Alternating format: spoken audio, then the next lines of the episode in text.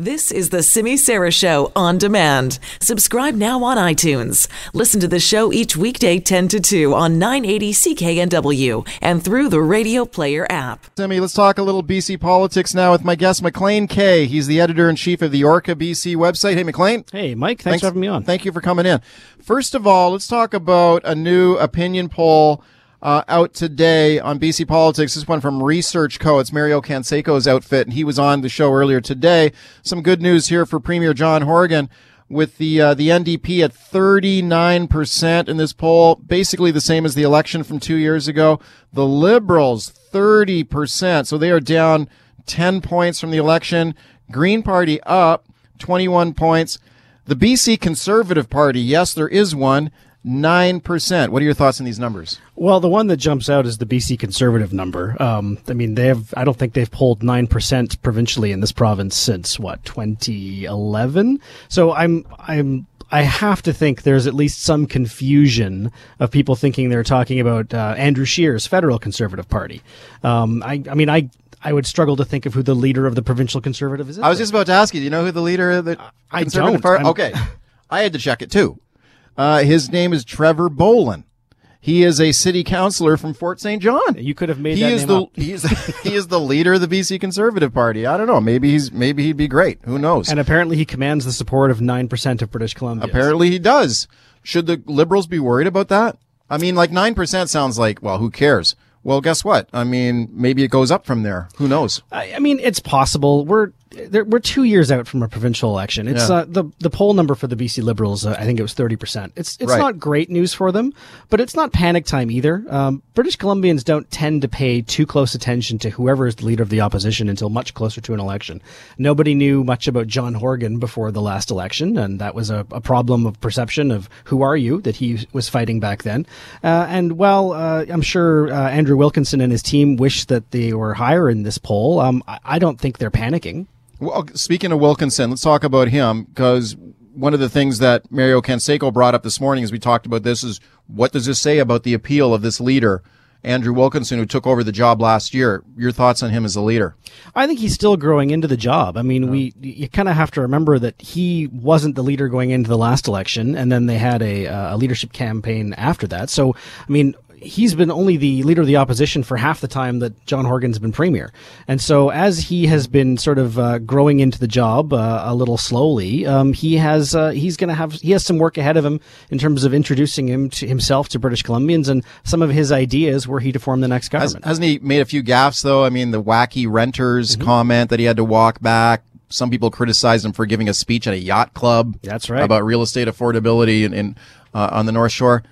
Hasn't he made some fundamental unforced errors? Yeah, he has made some unforced errors. I guess the question remains whether they are will amount to stubbing your toe or, or own goals. Okay, he's going to be my guest, by the way, at the bottom of the show, uh, at the bottom of this hour, by the way. So stick around for that. Um, the liberal, the uh, the NDP at thirty nine percent, though. I mean, this has got to be good news for Horgan. Two years into a mandate, uh, appears to. I, I, I'm not sure you can call it a honeymoon, but certainly they're in good shape. Yeah, anytime a government can, a governing party can sort of maintain its support is is generally good. What do you think? What is he doing right? Uh, Horgan has communicated well. Um, I think in general he's very personable. I think they have done a, a great job getting ahead and owning the money laundering issue. And um, and I mean you can That thing's been like a wrecking ball for them, like Yeah. just damaging the liberals. Absolutely, and they I mean that's all been very calculated to do just that. And uh, they uh, there there'll be chances for him to stub his toe as well in the next two years. But uh, as as of right now, I imagine they're quite happy. Don't you think he's kind of lucky though too that he inherited a balanced budget and a strong economy? I had a caller earlier on the show challenge me about whether the balance the budget is truly balanced or not, which you can argue about. But the fact is, the Liberals balanced a bunch of budgets in a row, and the NDP inherited that. The economy's good. That's great. Yeah, I mean, Lucky. he didn't just inherit a balanced budget; he inherited the Surplus. largest surplus Yeah. the province has ever had. Yeah. I mean that is tremendously lucky, and I think even he would would agree with that. Okay, about the cell phone plan announcement, McLean, that was uh, from the BC government earlier today. Solicitor General Mike Farnworth saying they're going to do an online survey. Oh, wow. An online survey about your cell phone bill. What is this?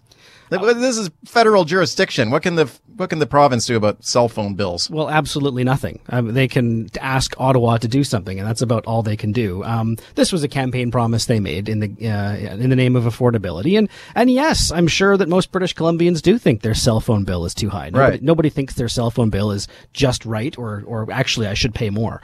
Um, so I, I think this is kind of a yes, great if you want to fill out your survey and and and agree with us that you're paying too much. Um, it's a nice it's a nice stunt, but I mean ultimately this is this is not provincial jurisdiction. He he said though that consumer protection is provincial jurisdiction, and maybe they've got some powers there. They can force greater transparency on your bill or contract language. And I, I hope so, and um, that would be nice for them to explore. But as of, I, I don't see that uh, cell phone providers pro- offer different contracts in different provinces. Maybe they do, um, but uh, I- as far as I can tell, this is mostly just sort of a, a way of checking off a list of election. Is this kind of a, I see a sort of see a pattern on this kind of stuff because now you've got this review of cell phones going on. He had the earlier announced review on gas prices. Uh, they've announced a crackdown on ticket scalpers. So a lot of this kind of bread and butter sort of you know, bills that people hate to pay. Everyone hates to pay their cell phone bill or when they're gassing up their car or they got to pay some inflated price to go to a, a concert they want to go to.